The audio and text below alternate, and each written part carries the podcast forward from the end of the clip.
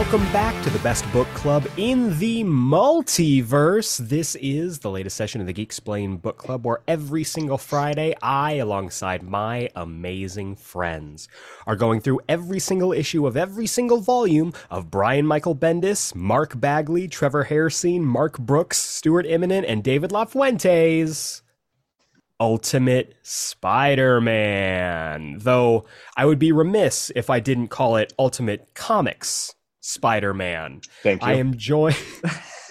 I am joined by the only two men who I would trust to randomly move in with me, my aunt, and my I guess girlfriend roommate.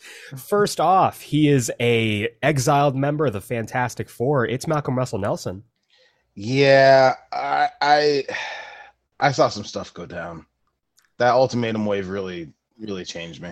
Messed up everybody. And he is and he's the resident Iceman of the now defunct X-Men. It's Jacob Brown. Verily, I mean, thwip thwip, true believers. It's it's going to take a little bit for him to adjust. Sorry. Um, Classic Bobby Drake. Classic Bobby Drake. Classic Bobby Drake.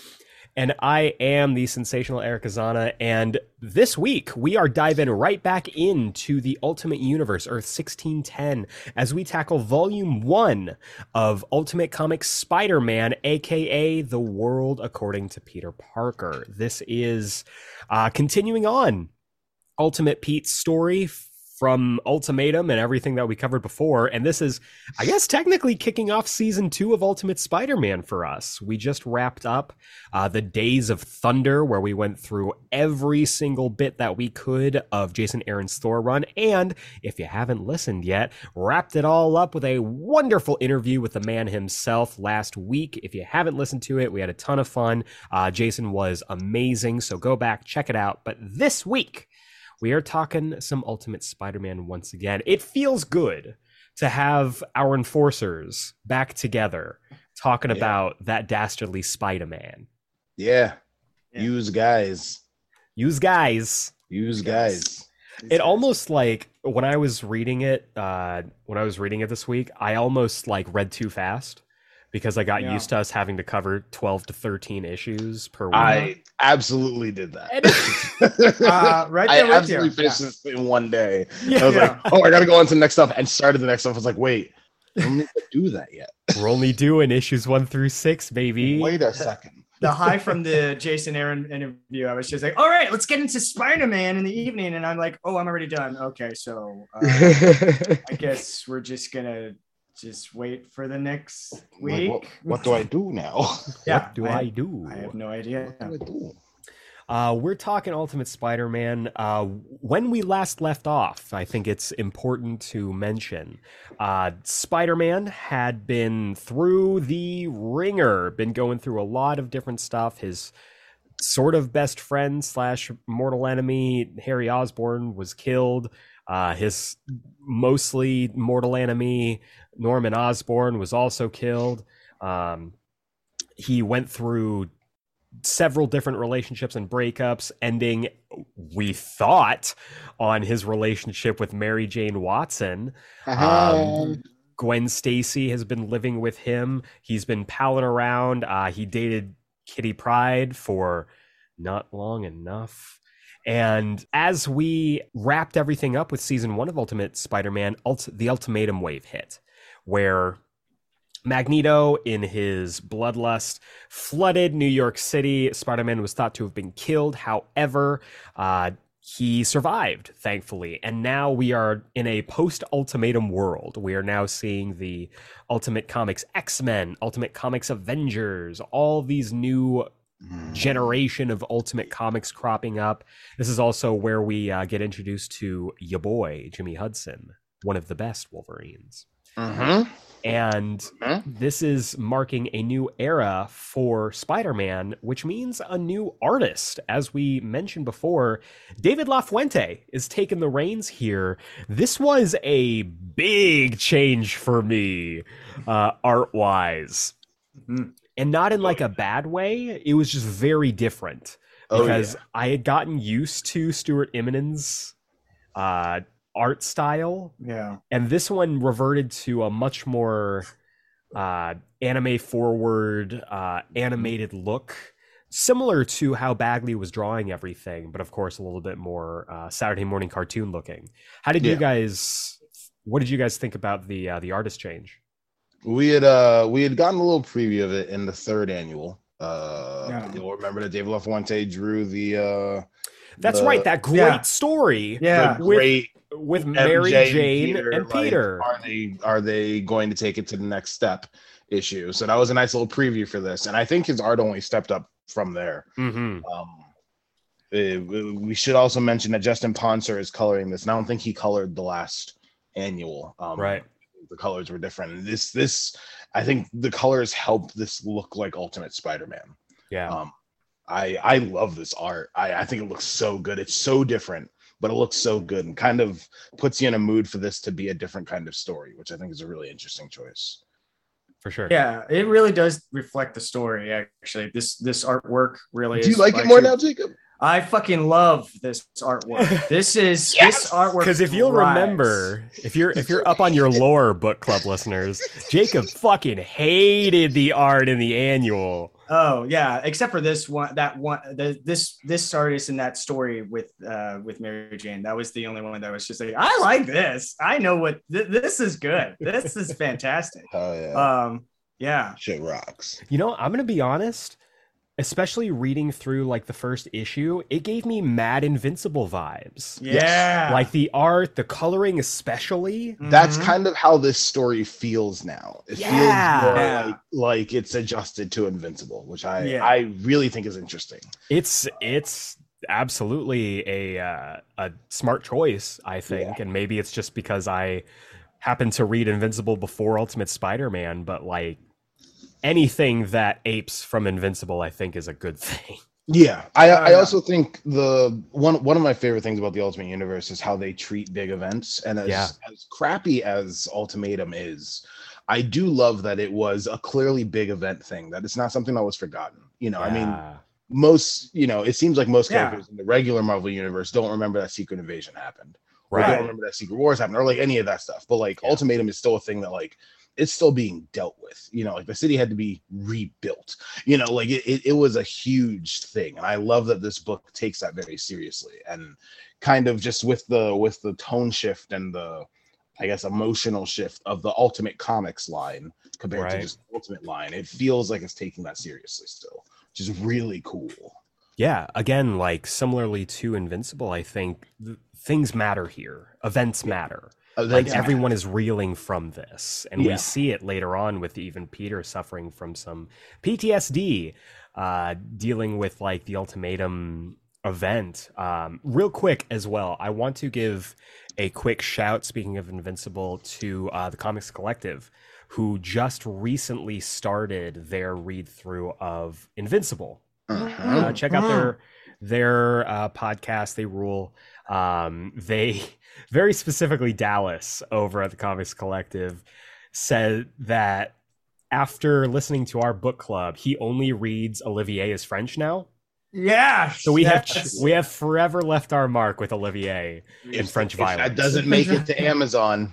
If that doesn't make it to Amazon, we fucked I'm up. gonna be so mad. I'm gonna be so mad if that little voice actor isn't a little French boy. Like I'm gonna be so mad. like that's Sacre what, bleu. Let's be real. That's what all those like um what was it like the the, the bug aliens that they have Yeah. to have like some sort of French. Accent. Oh, they're all They all have French. to be Yeah. French. Like that's They're such a French. funny joke. Yeah. They have to be French. Mhm. And like specifically, like I think Olivier should be voiced by like a French Canadian like voice actor to make sure he's got the blend Be so- of the two worlds. That'd be so amazing. But yeah, so uh, hap tip to uh, Comics Collective. Enjoy your Invincible read through, and uh, if you haven't yet, go back and check out season one of the book club where we covered the entire series. It's wonderful. Lots of French Oh, yeah, bruh. violence. Hell yeah, bro. But let's start this off. Let's kick this off. We got six chapters to go through. Kicking off things with chapter one, and immediately we realize once again this is a brand new artist because uh, Pete's got that flippy floppy hairstyle here. His hair has never looked floppier, and he Oh, is boy. rocking some Jim Hawkins from Treasure Planet. Oh my, my God, yes. exactly what he's giving. That's exactly it. oh my And God. And I kind yes. of like. You remember when everyone had this haircut? yeah. Yes. Yeah, absolutely. What a magical time that was. Yeah. I was literally again. This is gonna be the most me thing. I was literally looking at like pictures from Power Rangers the other day. and Yes! Yeah. freaking Wild Force like Lunar Ranger has like that hair, but it's also like frosted colored like kid faces. Ah. Like, that Ooh. guy's the biggest douche. He's got, like the perfect little soul patch right there. And it's like, oh, this is so 2002. I Yo, just that was the soul patch was the look for a while. Just speaking God. from experience. I know, Eric. patch I was the- try to remember. patch was the look. lore. I try to forget. I try to forget that's that's sometimes. that's pro- that's pre brand new day for me. Um, but Oh yeah, God. funny enough, this was actually my first hairstyle post Asian American bowl cut. This was the first non bowl cut really style that I got to rock as an Asian long in the front, cutting down to the back. Yup. It was it was the trunks look, the future It's the trunks, Trunks look. look. And the only person who's Dragon Ball really been able to pull it off is Trunks. It's true. And Peter Parker, obviously. So we see that not unlike one Mark Grayson, uh, Peter Parker's working at Burger Mart. I mean, uh, Burger Frog, Yeah. which true, is just as bad as Burger Mart. It looks like because everyone sucks. Service Yeah. industry. Peter Parker. I've never felt more relatable. Mhm. Uh, working in the service industry sucks, especially when you have people who are just not on your team, on your Mhm. management team. It's bad. Uh, we do see, however, that there have been improvements as the city is rebuilding itself, namely the blimps.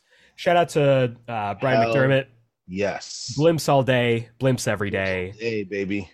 And uh, New York's looking pretty good for having been flooded, what, six months ago? Six months. It's it's looking pretty good for uh, for a Gotham City from the Batman 2022 that just got absolutely demolished. That's what happens when you have damage control on your side. Damage True. control. And now is, I guess, a good as time as any to uh, mention that this podcast is sponsored by Damage Control. Uh, Damage make sure Control. that you make sure that you uh, check them out, and if you have a problem, they'll fix it. We see that uh, this is also where we get our first look at uh, Mary, Mary Jane, uh, giving a report. Again, a new look, Mhm. rocking glasses. Rocking Uh, glasses. we, we've seen her wear glasses every so often, but never like at the extent that she is here. And I think that's a really interesting choice. It it feels like they're trying to more girl next door her. Yeah. yes. She's looking like Gwen Stacy in a Spectacular Spider-Man cartoon right now. One hundred percent. Yes. Which this is around that time period. So, Yeah, you're, Okay. you're absolutely right. Yeah. This is Huh. 2009. So yeah. Mhm. Mm. So we see in our next scene that a little uh, little corner store robbery is broken up by this new villain or this new uh, vigilante who is looking very um, what is the name from the uh, Nick Spencer Spider-Man run? Ugh, Oh. Kindred. Kindred, looking very Ah. kindred here. Oh. This is the shroud. Uh, this is the sh- the shroud, this is the shroud. I which thought I this. love. I first second thought this was anarchy, and I'm like, why are we in a Batman comic all of a Yeah. sudden? What's going on? So I legit, who, who when did you guys think character this? first. Sh- oh yeah, yeah. When when this character first showed up, I thought it was the hood. Oh Oh, yeah. Oh yeah, I could Yeah, yeah. absolutely see that. Very Yeah. the hood. I Very I, the- I thought at first that it was gonna be um it was gonna be Scorpion, the Peter Parker clone that we still don't know where he is Ah. Because he just disappeared. We still don't know where he is. Yeah. Um, Jacob, did you have any idea who this was when we first saw when we first see this person? I Malcolm took it out of my head. I I, I was uh, the the hood was exactly what I was trying to remember. I was Yeah. like, there was a character that's like Anarchy in in the Marvel universe, and I was like, couldn't figure out what it was, and it's, you nailed it. Yeah, Yeah, the hood fucking the hood. rocks. The hood is awesome. I Uh, look for him in the uh, Ironheart series next year, Uh huh. Yeah. Uh huh. uh, played by uh, In the Heights' own um, Anthony something. Ramos. Anthony Ramos, yes. Star I- of the upcoming Transformers film as well. Fuck, is he really? What? Yeah, the There's one- another the one that's coming. oh my The god. one that's I like didn't- 90s set and it's Beast Wars. Is it the Oh, same? Is it the same people that did Bumblebee? No. No, it's not. I know that's That's, that's, the, the, problem. best Transformers movie. Yes, Bumblebee fucking rocks. Like it's Bumblebee per- fucking it's drives. perfect. It that movie Literally. drives. Yeah. So uh, this shroud person breaks up this uh, breaks up this robbery to save Charlie Brown, I guess, who is managing, Yeah. who is Yeah, yeah. running the checkout counter here. So, yeah, Uh-huh. it's like older Asian Charlie Brown, which is kind of awesome. Which I mean, they inserted me into a comic book, so I guess I should be pretty excited about this. Good grief. About twelve years t- early, but that uh, that oh my god word balloon should be good grief. Like Yeah. they- Yeah, they it should good grief. by not making that good grief. Like they just skimmed by the copyright infringement. yeah. They they came right up to the line. They're like, "Oh shit! Ooh, almost, whew, almost went fell over, the cliff." Can I say this is gonna sound really weird? I love this guy's body type. I- He's one of the built. I think that David LaFuente does is like body types. This looks like a very realistic dude. Yeah, Yeah. Like he But looks he's he's built. He's built, but he's specifically like upper body built. Yes, You know, like he's a little doughy around the midsection still, but like he's very upper body built. Like that's a he, very he definitely works shoulders and arms. Yeah, exactly. I love that. And God, speaking of body types, I love bobblehead Spider-Man. I don't Oh know what it is God. about this. I didn't Yes. think I big liked it. head Spider-Man is so good. I It didn't is- think I liked it when I first saw it, but then the more I got into it, I was like, "Yeah, this is it." This is Especially the- with, with slender frame, like slender arms. And yeah, big- like tiny big arms and legs, and he's got this Like- giant ass head, Yeah. It's which I guess so- is the only way that it would contain his his floppy hair. exactly. You can tell that the hair is in that mask. Yeah, I, I love this image, this classic image of just with his backpack on Yeah. and Yeah. all that. It just was it's good to read this again. It was really good to see that that look of Spider-Man in this comic again. It was and I really do cool. love that the the lenses take up literally half of his face. Yes. I love his big wide-eyed Spider-Man. That's It's how you can always tell that it's Ultimate Spider-Man because the eyes are gigantic. Yeah, Yeah. massive. So we see the Shroud looking over the scene as uh, Spidey is not just greeted by the uh, police, but they embrace him. He's a hero now. That uh, Hmm. that article that Jonah dropped did some major. We want to mention it earlier. Damage control for Spider-Man and his Ah. public image. Mhm. He's a hero now in New Mhm. York. Mhm. And then we You mess get with one the of us, you scene. mess with all of us.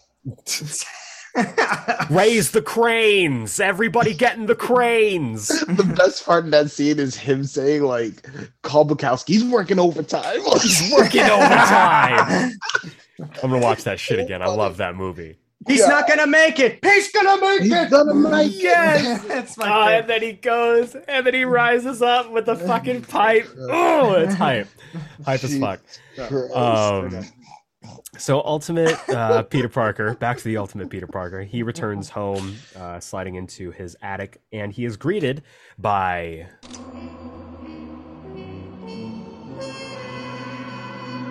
the girl from the wrong side of the tracks.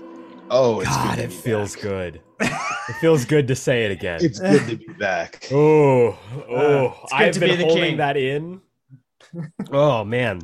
And it's very interesting because he gets in there. Uh, Gwen is waiting for him. Gwen Stacy, uh, rocking the pink booted Converse years before into the Spider Verse.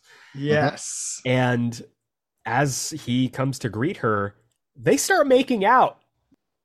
I have a uh-huh. lot of feelings about this. Okay. I thought, I thought you liked this. I If thought you you just- wanted this. If you could just give me a you have- second, if I could, if I could have the floor for a moment, because I've just got, I've got some, I've got some feelings that I just need to He's talk got a about. song on his heart and he's got to sing it out. I, I really do. What the fuck is this? No, I, I distinctly texted. I got to this page and in the group chat, in all caps, texted, "What the fuck is happening?"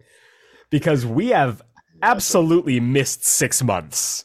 Yeah. I have never felt like I don't know if I felt a time skip in a comic book since we saw Mark Grayson's kid all grown up, oh my god. realizing that he had spent so many years in the reboot timeline. Uh-huh. that shit hit me like a truck and this shit hit me like a moped. Like it still hurts. It doesn't hurt as bad, but it still knocks the wind out of you. Mhm. Like what has happened? 6 months. Like I realize a lot can happen. The city is rebuilt, but like I listeners, you know me. You know me. I've been doing this podcast for a while. We've been doing this book club for over a year. Mhm. I'm a Gwen Stacy guy. Mhm. Gwen Stacy all day. I don't know how to feel about this because we've spent all of this time setting up the two of them being brother and sister and having that dynamic. And there is, I mean, they're not literally brother and sister, but it's giving me like major step siblings vibe, like Mhm. the two of them together. And then They're Step making out What are you doing? it's like, what is. Brody. I I don't know how to feel about it, especially because a we just got off of that annual where they were talking about taking their relationship the next step, and b like I don't know, Gwen Stacy's been so nebulous for me, and it's feel like I'm getting uh like CW uh Barry and CW. Iris. yeah. Oh my it's god. like I don't know how to feel about you guys being together, growing up like this. Yeah, Yeah. exactly. Um, but I mean, just as easily it could be seen as like talking about a like a Full Metal Alchemist, Winry and Ed. They were generally raised together after the passing of Ed and Al's mothers, which. Um, to get into specifics, this is Full Metal Alchemist, ladies and gentlemen. This is a uh, this is an anime that has uh, two animes actually: Full Metal Alchemist, Full Metal Alchemist Brotherhood. The second one's better. The story it is Yeah. because it aligns with the actual manga. Yeah. Uh, the story takes place in Amestris. This is a land filled with magic that is also known as science called alchemy. And See, you guys are fucking this- up because you think I'm going to stop this. I'm not gonna. I'm just gonna let this happen. Welcome to the know. anime moment Oh, of our podcast. welcome It's to Anime pro- Corner. yeah, I, Um, I, I, I barely know dick about that, so I'm just gonna let it happen. I'm just. But yeah, genuinely, like I felt weird about it. How did you guys feel about this reveal? I mean, it was interesting that it is six months uh, of whatever the la- of whatever happened the last time we did this, and um, we're we're gonna find out what happened in those last months. I mean, it is very sudden for you know what you said. Like uh, the, Mary Jane and Peter were talking about like picking it easy, going the next step, and everything like that, and like uh, what maybe maybe that next step happened, and uh, they realized nah, and, uh, and Or or maybe the next step is breaking up. It's like a it's like in restaurants, you know, you're promoted to guest when you're fired. That's not it's not, you know, you're not fired. You're promoted to That's guest. exactly. oh my god! Oh my god!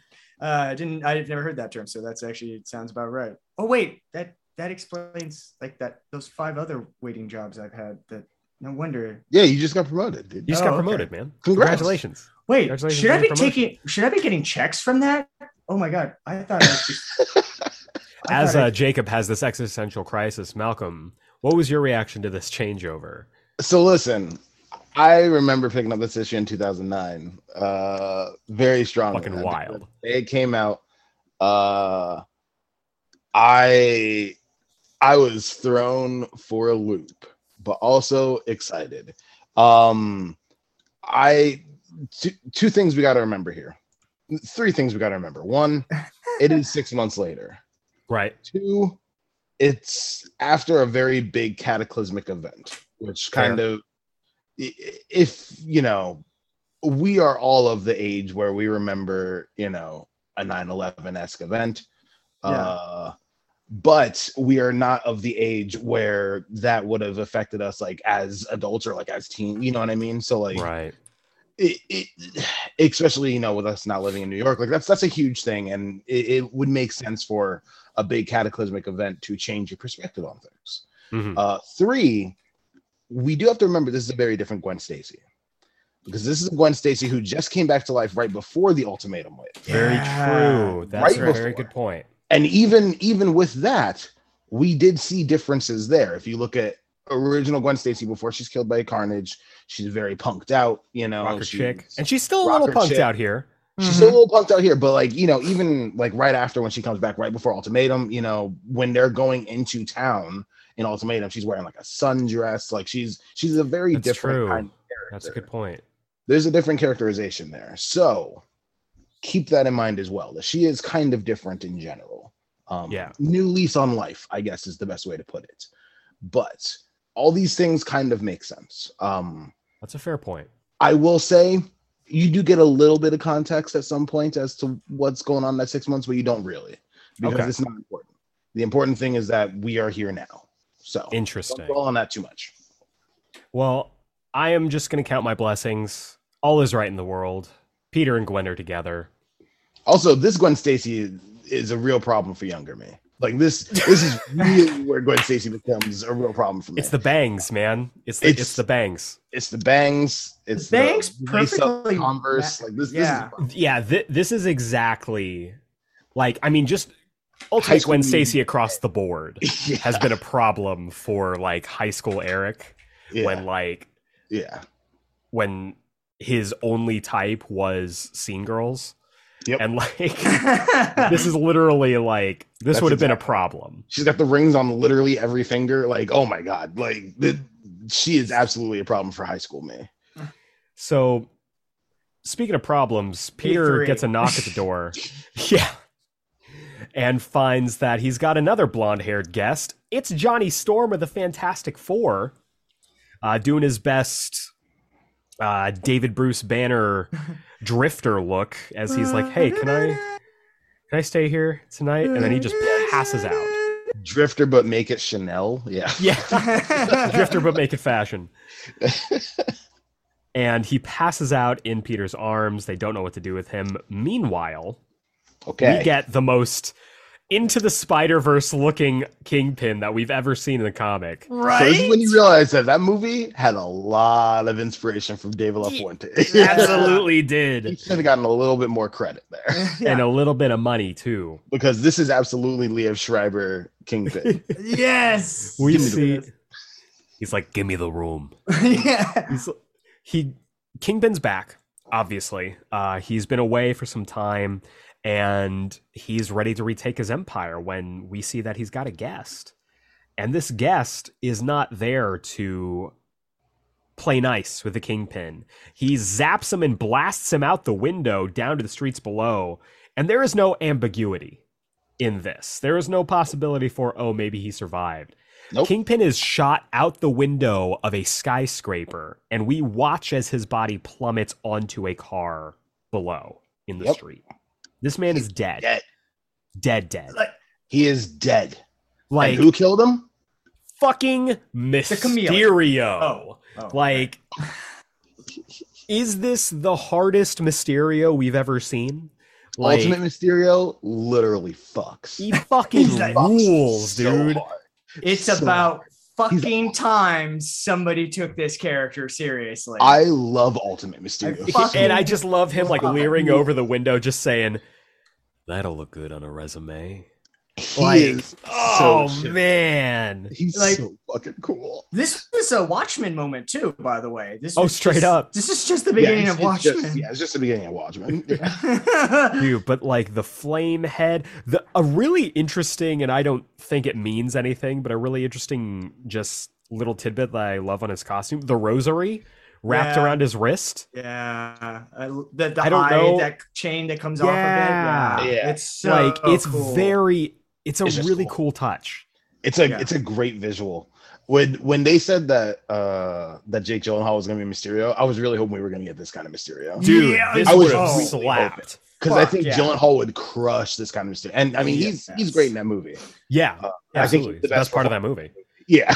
like Yes. he's so- but I wish it was this because like gangster Mysterio is so sick. You know what? So Have him have him show up in Across the Spider Verse. You want to see like I'm Ooh, still mad that he's not in Into the Spider Verse. if we're aping more La Fuente stuff for that film, there's there's two parts of Across the Spider Verse. That's When- plenty of plenty of real estate. we will get somewhere in this run where there is a direct correlation with the idea of Into the Spider Verse and Ultimate Mysterio. And it drives me crazy that they didn't use that as an idea. I'm still I'm still hoping, crossing my fingers, that we will get Jake Gyllenhaal coming back as Mysterio in whatever the next trilogy for Tom Holland Spider-Man, because that there's no way. There's no that way would that be really dead. cool if he did and he came back like this. Yes. Like this, Yes. That would be yeah. really cool. Yes. Flamey head and everything. Exactly. Flamey head is so sick. Oh Need my it. god. It, what a cool look. Ugh. Seriously. So chapter two uh, starts off with Johnny passed out on the couch. Everyone's reacting to the death of the kingpin. Everyone's looking Mysterio- at his tum. Yeah, He's just got just bare tummy. looking fucking dude. He's jacked. Mysterio's jacked. Yeah. Uh, Quentin Beck has never looked better, and he's basically giving his pitch to everybody, to the criminal underworld, basically saying, "Hey, I did this shit. You come after me, I'm gonna do this shit to you, but first, I'm gonna do this shit to Spider-Man." Well, I love the, but you can keep calling me Mysterio. I like that. Yeah, I would have never come up with that myself, but it's out there now, and I like it. Mysterio, like, Yeah. kind of Oh. his own hype a little bit, and it's fucking cool. It's so cool. Uh, we do get a quick little uh, haunting nightmare for Pete as we see that he is still suffering from some PTSD from the ultimatum event. Um, I Yeah. loved real quick. I loved uh, uh, LaFuente's like version of the the the of the other Marvel characters. You know, like Yeah. Thing, and, and mainly his Doctor Strange. I really loved his Doctor Strange and Thor. In I this. love his wasp. Her Oh, hair is yeah. wild. yeah, but it doesn't make any sense because she's whole and she's not being eaten. That's true. That's- this is a very good point. Aw. This is a very good point. Never forget. Aw. Never forget. The worst page in comics. Jesus. Never forget what they took from us. Asian Wasp. Ugh. I love I love the Ultimate Wasp too. Ultimate Wasp rules. She was a Really good. boss. Uh, we see that the next day we are uh, back at Midtown High, and guess who we get to catch up with?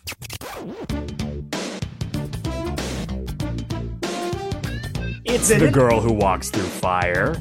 Our Yeah, girl, yeah. Kitty Pryde, Yeah. the one true love. Uh, she is dealing with all the So- same bullshit, all the same bullshit that Yeah. she's been dealing with this whole time. But we now only know worse now. yeah, thanks to context, that mutants are even hated more now that everyone knows that it was Magneto that Mhm. flooded New York. Mhm. Um, and we see this. There's this really f- just fucked up moment where we see how vicious all the kids are being with Kitty, and then it just kind of pans over. We see Mary Jane is filming it, Yep. and it's just it's it's it's messed up. But Two things we need to note here on this page. One, Kong. Yes. okay, we're gonna. Get, I was just gonna bring that up because Kong has entered his prime daddy phase. Yeah. You mean his Punk punk Kong. rock phase? Yeah. Punk Kong. Punk Kong. Kong. Look at those fucking pants. Yeah. yeah. Yeah. I had a friend in high school who looked exactly like this. Yep. Those are Huh? those are uh those are 12th Doctor pants when he was his rock star look and everything like that. Except That's two on- sizes smaller than they should be. It's a way smaller than they should be. yeah, yeah. Like again, this is my high school where skinny jeans above all. Yeah. Like yeah. this is this was absolutely the thing. But the second thing, Malcolm, that we need to The second thing, Principal John Siuntres in the house. Principal John with his- Siuntres is With back. his like with his like inner city His kid club. movie moment where he comes in with the baseball bat. He's like, "Hey, break it up!" Like, hey, you kids! uh, no one draws this. John Siuntres like David LaFuente is. Yeah. This is dead on 2009 John Siuntres, and it's incredible. He's like, you kids break it up. I got a word balloon to record in a minute. God damn it! I got a Bendis tapes to record. We're going for five hours. Uh, this is the moment, however, when Kitty realizes that Mary Jane's been filming and confronts her. Uh, Mary Jane will not give over the uh, the footage, so Kitty's like, "Cool," and she phases through the camera, just absolutely wrecking it. Sick. I fucking love Kitty Pryde. Uh, also, uh, both Ultimate Kitty and Ultimate MJ would absolutely be problems for High School Malcolm. gonna go ahead and throw that out there. It's literally my three archetypes. Like, that's the three. Ultimate Like- Spider-Man, a book made specifically for Malcolm Russell Nelson. I mean, is there any reason why it would be my favorite book of all time? Oh, I don't know. Um, we see, meanwhile, uh, Pete and Gwen are having their own lunch break up on the roof, and Hmm, reminds you of a specific Spider-Man movie, huh? it is weird, isn't it? Isn't it interesting? Specifically, the conversation of "Wow, it's so quiet up here. It's so much Yeah. nicer up here. It's so Mhm. loud downstairs." Hmm, Huh. Hmm. interesting. Weird. We better get in the in whatever the next trilogy is. We better get a goddamn Gwen Stacy, or I'm gonna lose it. gonna lose Ooh, ooh, that might be the thing. I'm gonna lose it if we don't No, get. I I don't Stacy. think they're gonna do that. I think we're gonna get Felicia Hardy instead, bro. Why not? Why not both? Why Yeah. not both? So, so uh, there's an explosion in the distance. Pete swings off with his bobblehead ass to this uh, to this crime scene where we find two new villains, the bombshells. Fuck yes. Okay, Yes. listeners, Fuck I'm gonna let you know I literally only know Bombshell from fucking Champions. So seeing Bombshell here, I was like, Mm-hmm. this is wild. This is where she Yeah. starts. That is so cool. I love the uh, I love the reference to Kick-Ass here with the two of them. Yeah. Very much uh, like very much like uh, Hit Girl and like the dad too. Yes. that's very much what this For is. sure. Yeah, Big Daddy. Yeah, Big Daddy. I just love like the mom is just like, look, just w- we have a job here to do, and fucking Lori is just like, fuck you, I'm gonna fuck your shit up. Like, she's a firecracker. Yeah, I Hilarious. just wait. No, So- no. They're the So- best. So a battle ensues. Uh, Spidey's kind of getting his ass kicked, to be honest. But yeah. uh, it's only because when the two bombshells are together, they are extra powerful. Mm-hmm. And Spidey is able to figure out that separating them completely strips them of their powers. So he takes out Lori, the daughter, first. She's apprehended by police. Pete goes after the mother, and we cut on over to the Parker residence, where our girl, your friend and mine, May Parker, is having a little heart to heart with Johnny Storm. We cut to chapter three, where we see that Mysterio, again, has made a public declaration that he runs the show now. Also, this cover to chapter three Fuck. drives. Yes. It's so good. the Holy twinkle in the eyes is what Yep. gets me. Yeah. a serious whip, dude. Like, Yeah. ooh, so God, good. so cool. It's So Why cool. hasn't this design. version been used more? Agreed. Um, we will costume. see. One. We I will see. need to know this. So See, I would get a Legends figure if it actually had hundred percent. That is what we need. That's, I want more Ultimate Legends figures. I need more Mysterio Figures figures. Dead. Well, did you guys see they released that uh, that five pack, that Amazon exclusive? Ugh, It's like yeah. Ultimate Symbiote Spider Man with like a bunch and of then like a bunch of fucking Z-list characters. Yeah, fuck that. I'm not buying that. Who are the other Z lists? Because maybe the Z lists are actually worth it. Uh, here, l- l- let me look, like- yeah, let me look this up. Well, well, Uh, just, t- tell us about this uh, this new newsroom, Malcolm. So uh, we've seen a little bit of this again before. Um, this reintroduces us to Ultimate Jessica Jones, who uh, you'll remember Ultimate Jessica Jones was very driven on a mission before to find out who is Spider-Man. Spider-Man clearly goes to Midtown High. Who is Spider-Man? We're gonna find out. We're gonna scoop him on the news. Well, now she seems less inclined to do that. Uh, but still clearly knows something. Uh, there's a nice little confrontation with her and MJ where uh, you know, MJ mentions like, listen, you wanted to break this story. You know, you wanted this to, you said this was going to make your college trip an easy ride. Uh, and she tells MJ like, listen, if I wanted to out the guy, There's a lot of stones I could kick over to do so. Trust me. It has this real stare down with MJ. We're like she she clearly knows. Like she's clearly onto something, or at least knows that MJ has some kind of connection, uh, which is a lot of fun. Also, um, Jessica Jones, a problem for high school era. The fourth arc. yes. yes, absolutely. Uh, speaking of Jessica Jones, if you're not reading the variants, you're depriving yourself of Oh yeah, it's fun. uh, masterful Marvel storytelling. Uh, Jacob, the lineup for this five pack includes a Ultimate Symbiote Spider-Man, uh-huh. the f- the Human Fly, huh. Ooh. Silvermane, Molten What? Man, and Razorback. Oh my god, those are some weird references. Yeah, Amazon you know what's really exclusive. Go frustrating? check it out if you want. Who wants are a they making? Why are they Silvermane? making that pack? Why are they making those characters? Yeah. Because Like, they, what? they haven't been made before. Yeah, What? give me characters I actually fucking want. Hasbro.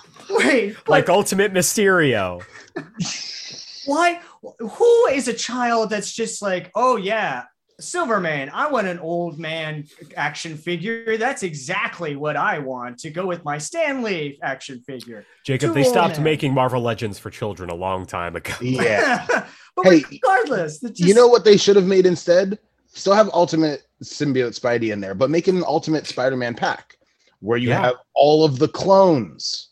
Oh Fuck, my I would Ultimate buy that in a Scorpion. heartbeat. You have a new version of Ultimate Dude, Jessica Drew. Ultimate They Jessica one Drew. ago. Jessica Drew. They had one a few years ago, and What? they can have a new. Ver- yeah, there, there is one. There's one out there. What? I, I know. I need to get it. It's it's on my holy grail list. Like, Oh man.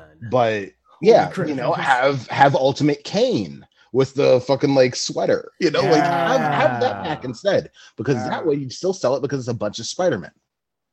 Agreed. And has Where the fuck is Jessica? I just realized she's not anywhere in this hey. book. hey hey Eric hey Eric, hang tight. Okay, all right. I'm gonna take your word for it. That's all we do. We see that. Uh, Don't, don't Aunt- worry. That was it, okay? that was a quick diminish. That was really Don't cool. worry you know, uh, there is a book No. coming out not right at this time, but very close to this. That is a side series. Uh, it's three mini series that are one giant story. This your story is the ultimate story, but it's Ultimate Enemy, Ultimate Mystery, and Ultimate Doom are the three four. Ooh. It's all written by Brian Michael Bendis, uh, all drawn by Rafa Sandoval. Um, Ooh. and that is where Ultimate Jessica Drew is. Uh, it's very much an Ultimate Spider-Man story, and we should probably discuss talking I, w- about I it. was like, we, we should discuss adding that if that if I it's I literally just reread it this week because I wanted more Ultimate Spider-Man stuff. Oh shit! I forgot how closely this lines up timeline wise. So uh, after next volume, we should discuss reading it cool. Okay. because for me. there's stuff that happens next volume that will tip off uh, where that goes. Copy that. So we see uh, Aunt May having this, you know, heart to heart with Johnny Storm, and we see her slowly pick apart the bravado of Johnny, which I think is wonderful, and she does it in an Ultimate Aunt empathetic May's way. the coolest. Aunt May, Ultimate Aunt May is the best Aunt May. we She's said it before. We'll say it again. She fucking rocks. Totally missed her. Totally missed her. Me from too, of this. Yeah. man. Yeah. I love her. So they they do mention that you know Johnny's been suffering from kind of the same stuff that Peter has been, and you know they mention Sue. So Sue's still around. Sue's still kicking after ultimatum, and he Mhm. hasn't called her. But May makes sure that you know he needs to call her. Uh, back at Burger Frog, Pete's fallen asleep on the job. He tries to uh, escape from his yelling manager and runs right into MJ. Two of them have this uh, little confrontation, we'll say, where it is revealed that Mary Jane broke up with him and then he started dating Gwen right away after they broke up. Which is not, listeners, it's not the move. You don't immediately jump into another relationship after a breakup. It's not healthy. It's not a good look. Listen, just- he he does say it wasn't immediately; it was months later. but also both of them are unreliable in the narration here. This is Like- also very fair. They're they're, they're kids, so their their whole concept of time is skewed. And I can say that now because I'm an adult. I'm 30, so I can talk about teenagers in a despairing in a disparaging way now. Hooray. Hooray! Uh, and then you turn the page, and you get my worst nightmare: giant spiders roaming Oh. the streets. Oh my Eight-legged freaks abound. Arachnophobia, baby. That's uh, Where's David Arquette? straight up. I fucking like. I turned that page, and I was like, I am not about it right now. Do I want to continue this book? But I pressed on. dear listeners, because I'm fearless. And we see that when Spidey shows up, he doesn't see what they're seeing. He just sees people like rushing. Yeah, So it looks like get people filming an Avengers movie where there's nothing really going on. But all the people are screaming in the streets. And for some reason, there's a lot of green screen everywhere. We're not sure why. yeah. Uh, When Spidey arrives, he does see the giant spiders, but when he tries to web them up, the webs go right through him. So he knows that this is, in fact, a Mysterio image. I love him like launching to Yeah. kick the one in the eye. Going then just straight right through the windshield. to a car and he's like, I'll give a web shooter to the first person who tells me what the hell is going on. like the the physical language that David LaFuente gives Spider-Man is so good. He's It's- really, really good. The, It is the- very where he animated. tries the webs and he's like, "Gah!" like thwap thwap. I really love I really love the cop's image of him too. when he, Yeah. like, pops up too. Looking Oh my very man God. Spider Yeah. in the '90s Uh, show. uh, Yes. uh. And so, also, I just want to mention, um, David LaFuente has given Peter Doc Ock's spider sound from Superior Spider-Man. It's flap thwap now. Right. It's thwap thwap. I didn't Wow. notice Oh, that no. until just now. You're right. Oh my god, that's It's so secretly Ultimate Superior Spider-Man, folks. Oh that's my what that's what funny. I've been so making my way to.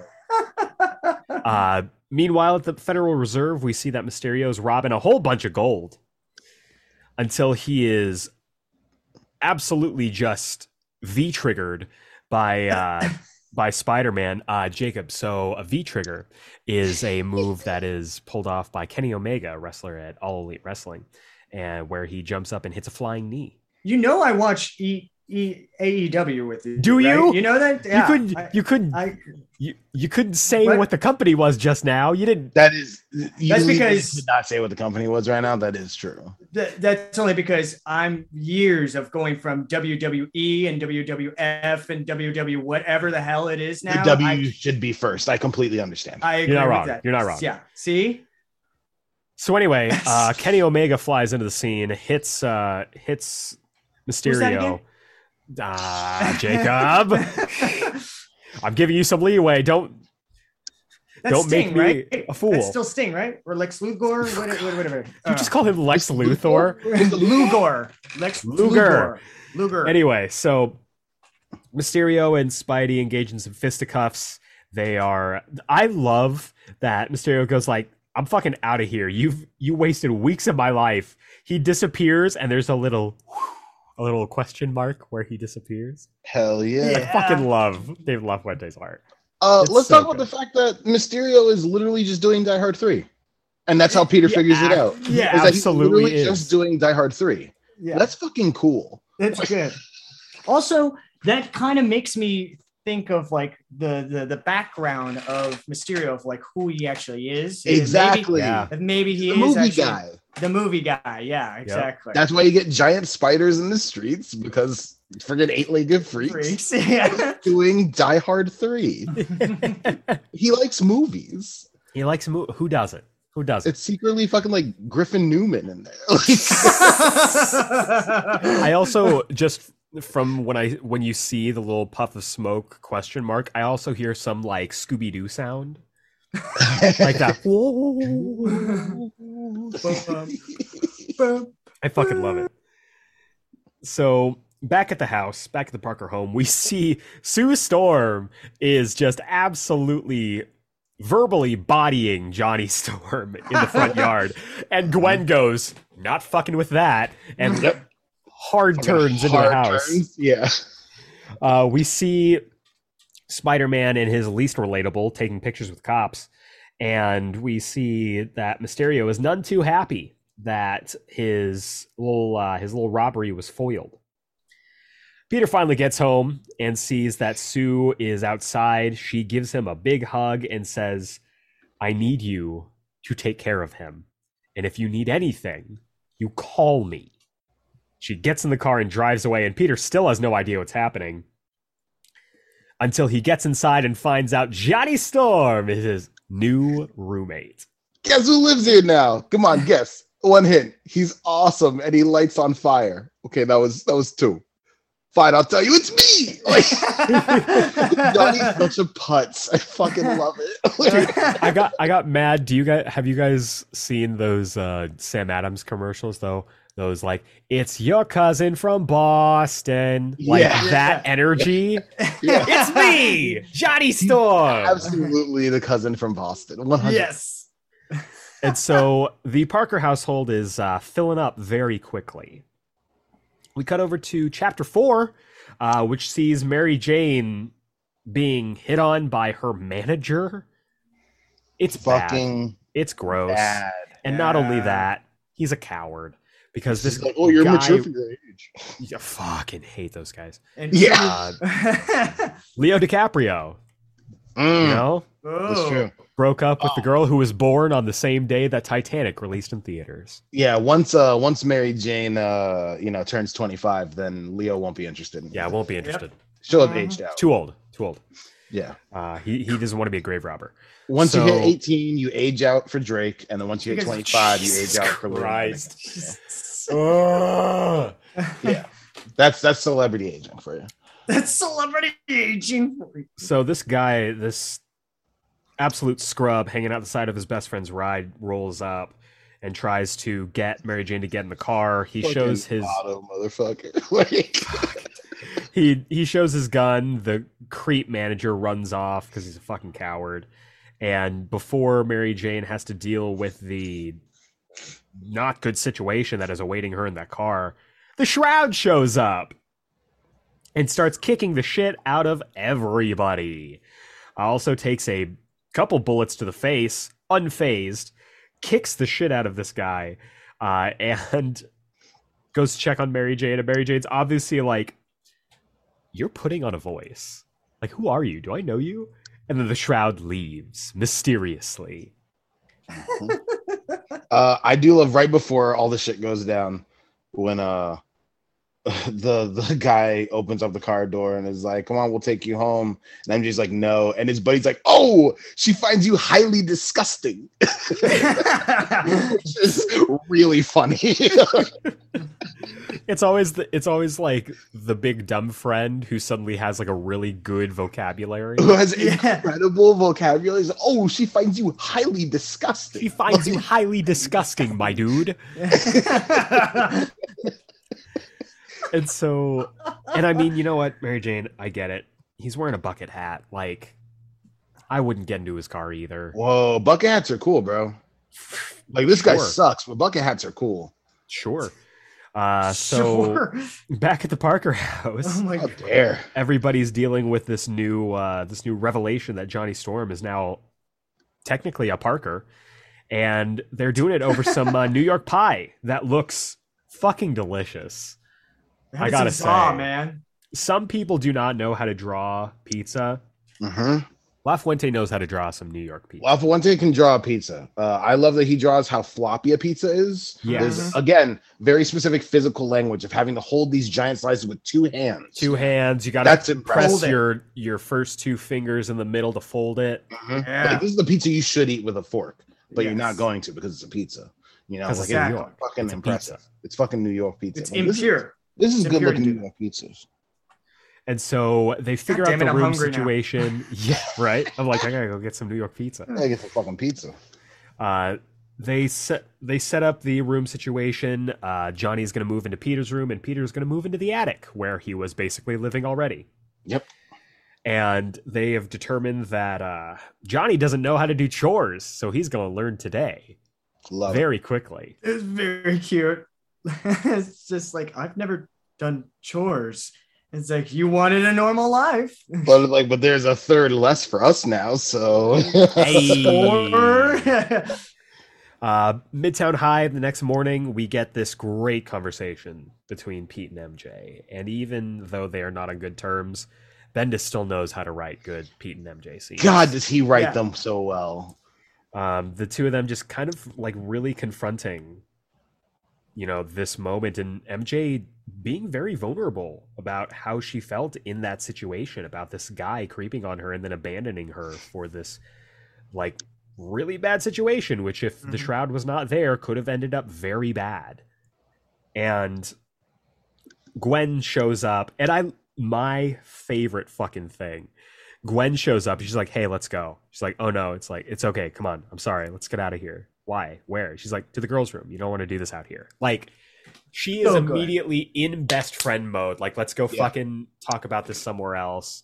Yeah. she this is also like very different from like uh, the way she was in the in the first part of the series of this series where she was just a little more standoffish and just like a little more like Right. confronting and everything It's like a that role reversal. Yeah, Because Absolutely. MJ did the same exact thing for her. Yeah, right When she flipped out, when she's like, "Hey, you, you don't want to do this here." Like. Great point. Yeah It is a Great specific point. role reversal. love this moment it's really That's good. character growth, baby. yeah It's so Both cool. of them. And I it's also love ruined fuckhead ruined Flash dips his head in like, "Hey, are you guys fucking fighting over?" And everyone's like, "Shut the fuck up! Shut the fuck up! Get the fuck out of here!" What a great panel that is too. Of Yeah. just it's their three heads, and then Flash's body just being blown back. Like, by the force Again, of like yelling. very anime inspired, and I Oh, love yeah. that touch. The and it works part. so well for this. Uh, Jessica Jones then runs up. Uh, the two of them, they're like, "Hey, the Hulk's attacking a bridge. We need to go, specifically the Queensboro Bridge." And for some reason, Gwen sneezes. She doesn't know why, but uh, Spidey's like, "All right, I got to go to this Queensboro Bridge. I'll be back."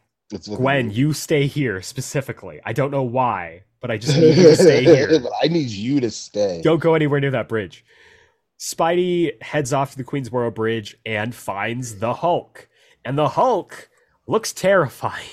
Yeah. It's really cool yeah this this was a real well drawn like Yeah. Hulk I love Yeah. this full page spread showing the height difference. Oh yeah. Spider Man. Fuente Hulk is gigantic. Half of his Mm. arm. Mm. Yeah. Hulk's hand is bigger than his entire head. Yeah. Like Fucking awesome. So Hulk starts blowing stuff up, just trying to smash Spidey. Again, Spidey tries to web him. Nothing. Again, this is another illusion from Mysterio. But something is still causing these explosions, and unfortunately, Spidey doesn't figure it out fast enough before he is caught by a chain reaction of explosions and Mysterio arriving. And again, a great full page spread. Just the gotcha. Standing over Spidey's prone So body. sick. Fucking Ultimate Mysterio rules. He rules. so good Uh, what also rules is I love I love a battle damage Spider Man. Yeah. Yeah. It was so good. They draw such a good battle damage Spider Man. The next Yeah. cover is And this so one- awesome Yeah. And it's so different too because of the floppy hair. because of the floppy hair just falling out of the sides. Yeah. and then like the broken glass of the mask like it, it's so sick looking really well It's done so cool. oh great look So we get to a quick little intermission in chapter five, Forest Hills Queens, where we see uh, Kitty Pryde's mom, Mrs. Pryde, Mhm. uh, is got some groceries. She's heading into the house and finds that it's cold as hell. This is basically my home right now because if I step yeah. outside of my home, I'm gonna be like that guy from Chronicles of Riddick and immediately be vaporized by the sun.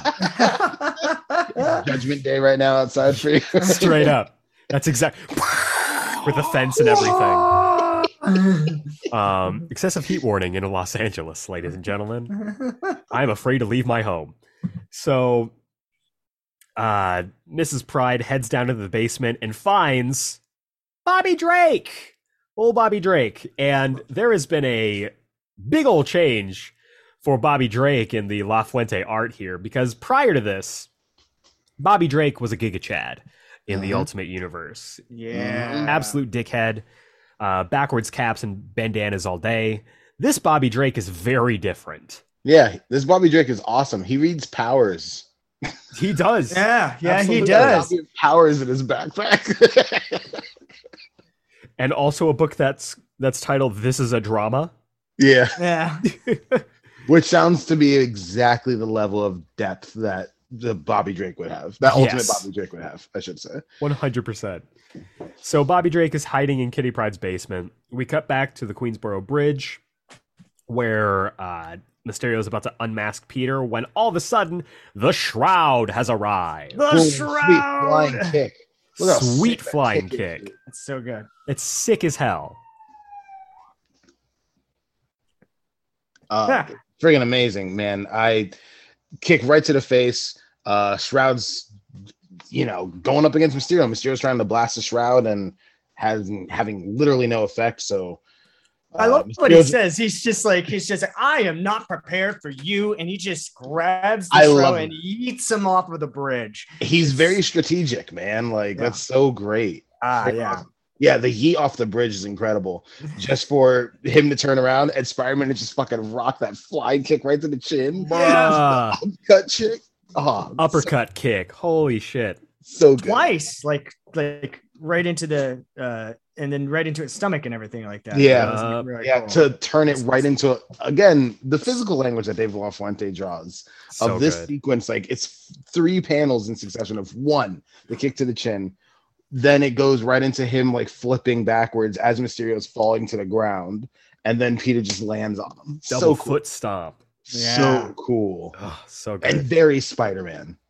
yeah.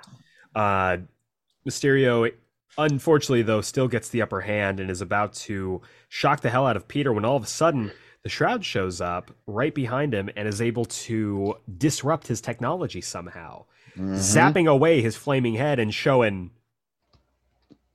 Is that James McAvoy? Oh, good. I thought it was I thought it was Grant Morrison for a second there. Can you They imagine Oh my Their God. whole dialogue. I am not prepared for you. Like just Yes. fucking like. I kind of want that now. I- like yeah. Scottish Ultimate Fuck. Mysterio. Scottish Yes. Ultimate. Oh my god. That is Christopher some Eccleston doing his Scottish. Yo, Oh. It's Christopher Eccleston doing Christopher- like Destro from yes. G.I. Joe. That's yes, or even good. honestly, just his normal, normal Ninth Doctor accent. Like, fuck, that would be great. He does actually look like them. Actually, He literally kinda- does. He just shaved his head. he yeah. Yeah, he's got a he's got an Eccleston. Yeah. Eccleston would be awesome. What does that Oh. mean? He's got an Eccleston. He's got an Eccleston face. Got an He's got Eccleston- He's just got an Eccleston. yeah, yeah. So I got a Capaldi over here. I got yeah, that's you, what I you got a Capaldi. So uh, Mysterio deems that this is not fantastic, and he explodes, uh, leaving nothing behind. Except he's absolutely still there. He's trying to like crawl away in the rafters, and Peter's like, "Ah, I got you!" And unfortunately, Mysterio is able to get away yet again, and again, just that that Scooby Doo as he like just disappears in a little question mark. Yeah. I love that touch. I really, really do. It, it was like the equivalent of just dropping a smoke bomb and then just walking away, basically trying to Ninja let the- yeah, exactly. And so uh, Peter goes to check on the Shroud. The Shroud does not want his help. And then as they are leaving, they point to one of the little eyes that broke off of Mysterio's gear and then disappears. And as Peter uh, picks up the little piece of equipment, a crowd has formed. And this girl, who again, for high school Eric, would have been a problem. it's the it's the skirt. It's the what is it? Skirt It- tutu. it's, whatever it's the, the whole, whatever is. it is like goth this goth girl shows up and she's just like can i have your autograph you're so hot and she's like oh my god i said that out loud like again like would have been a problem for high school eric yeah. A um, real problem. we cut over to uh to kitty's house where i'm assuming kitty's just arrived and her mom is not pleased that not only was there a boy hiding in her basement it was her ex-boyfriend and kitty's like his parents kicked him out for being a mutant isn't that interesting Isn't that interesting? Isn't that interesting? Hmm. Uh, but Kitty's mom does not want another kid. She cannot afford another kid in here. And then Kitty realizes something. We cut over to the police station where we see that uh, Bendis strikes again. The Flash has been rebirthed. It's like no one cares. Um, which about Barry Allen, I couldn't agree more. Hey, hey, Uh, our captain. come on. uh, hey, come on. yeah, yeah. come Come on. on, come on. Come on, what?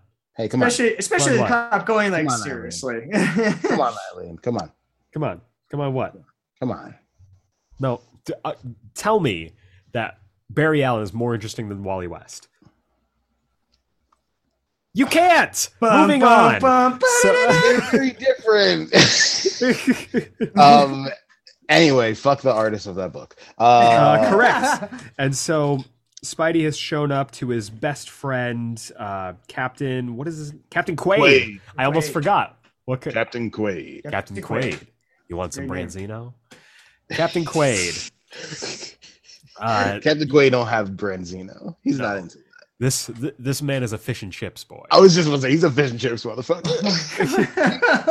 With some Long John Silver. he fucks with some cod, like Oh, battered Cape white cod. fish. That it's it's God. it, it's the best. It's the best fish or fish and chips. Anyway, uh, Spider Man has shown up. He came straight from the crime scene, which is amazing. This dialogue where he's like, "So you literally picked that up from the crime scene and brought it here. you haven't watched enough cop shows to tell you that that's a problem." And Peter's just like, "I don't watch TV." I have webs. webs. Like, I By the way, it. I don't know if you guys heard it, but like when he pops into the he pops into the like when he first swings in and like is in front of the precinct and everything, and he says, "I tried to make an appointment, but they hung up on me." I just heard like the sitcom laughter. yeah. or like, just the just- applause. and the- applause. Yeah. Yeah, exactly. That's all I Get the heard. hell in my office. And so him and Quaid decide we're going to team up on this. We're going to figure this out. Back at the Parker home, uh, Gwen is outside because she wants to brace Peter for what's about to happen here. It's like Aunt May has gone insane. I love that. She's fucking lost it. And Peter walks inside to find that the Parker home is now also Foster's home for imaginary friends because they've taken in another stray, one Bobby Drake. Bobby Drake is now going to be living with them. And I love that Peter's just like, I don't know him. Like, I know Johnny. I've met Bobby Yeah. a couple times and he's been an asshole every single Yeah. time. yeah. I don't know this guy. He's not my friend. but Aunt May gives him this really sweet reasoning. She's like, You need to be Spider Man. I need to do this. I've learned I need to help the way I can. And I, good. I love it. So a thing that I've been sitting on since we started this, my the only thing that comes to mind when I think of Ultimate Aunt May is that she is the patron saint for lost kids. I she Yeah. and 100%. that's how she finds her purpose is like I need to help like as many people as I can. And she's been completely changed and has, you know, just I mean, we, we saw this early on where you know she takes in Gwen because Gwen was in a bad spot. So she takes Yeah. in so we knew that she had this in her a little bit, but I think seeing what Peter does and knowing what Peter does, you know, every day has kind of made her think differently about like what can I do? What do I have? What can I give? And it's just exploded into this now where she's just taking in as many people like this is the cast of this book. Yeah. And Yeah. that's incredible I that we have a love book that is literally always Ultimate Spider-Man and his amazing friends now. Yes. That's Fucking really cool. Love It's it. Really, really cool. cool. this I love this run so much. I love Ultimate Comics Spider-Man. I think it's fantastic. Because what other Spider-Man book is like this? None. Yeah. yeah. None currently. Like ever. Like Yeah. So we cut back over to Mysterio's lair and we find that unfortunately Pete got a little bloody during his uh during his fight. Mysterio is going to use that against him. Which brings us to the final chapter of this book and we get real quick it when i when you turn the page to this to this next to this beginning to this beginning issue all i kept hearing was everywhere you look everywhere you turn, With everyone doing like uh, the opening the fridge door and poking out, and it's Johnny. And looking at the, Everywhere looking at the you- camera. Iceman doing the I like like trying to make ice and then like turning to the camera and smiling and his like his name comes up from underneath him. Peter, Ple- Peter climbing in the window, pulling his mask up. He's like, Yeah, exactly. Yeah. So they're having dinner. for the grand design. All right. Anyway, it's now fullest house, which is the the fullest house. It's really the Ultimate full Comics, the fullest house. And so everybody's getting along.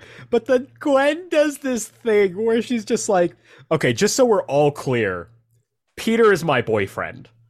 Just telling everyone how it is. I So love I'm off limits. Having it, just like "Ah, that's enough. Like stop. But I love it. Gwen's just like, I'm off limits to all of you, just so you know. May's Like, just she's sitting there. messy bitch. Shut up. Like, you messy bitch. I love her so much. She see, Uh, she's still got a little bit of that original Ultimate Gwen in her. yeah. Yes. So good. And they no decide hanky panky. Also, and they decide Bobby Drake and Johnny Storm are too famous to just go to school with them. So we need some disguises. Which means hair changes. City. Johnny gets his hair dyed and holy shit, is that John Kent? Yeah. yeah. Oh my Yeah. god. Little bit. Connor Kent from the late 90s run of Young Justice. A little bit. So they dye Johnny's hair black. They shave Bobby's hair, which I don't feel like would be a big enough change. yeah. I think that's really funny that they just shave his head. That's so funny because they don't give a weird. fuck about. They give him the Marshall Mathers, and they're like, Yeah. "That's good enough." That's good enough. fucking cuck. And I and, and I love that Peter goes, "You know who you sound like? My cousin." Johnny's like, "You have a cousin?" He's like, "I do now." And so we cut good. to the next day where we see that uh, May is trying to enroll Peter's two cousins, Bobby Parker and Johnny Parker. They don't even bother changing their first names. Nope. So good. this is so sloppy and just complete. There's no tact with this. and I love it for them. And Siuntres sees right through it. Yeah. We can tell. Yeah. Siuntres has interviewed enough comics creators that he's like, look, you're not even being subtle here. He's like, listen, I, you know, I'm aware of the Fantastic Four, right? Like, I'm a big Fantastic Four guy. He's like, I've interviewed plenty of people. I'm probably gonna have Alex Ross on next week to talk about his new Fantastic Four graphic novel, Full Circle, which is in stores now. Like, you realize that, right? Like, We, wait, wait, hold on. What do you mean? In store? That's not till next week. no, it's out now.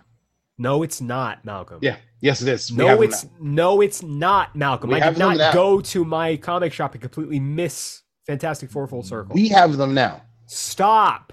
They're Well, out now. It I was know on what the schedule after for next this. week. We have them now. No, no.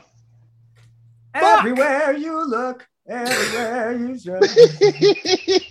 It's me busting the door down to my comic shop and going, "Hey, look at smile and look at the camera." and then well, I know what I'm away. doing after we get off out of here. Hell Or yeah. run to my comic shop and hope that they still have copies.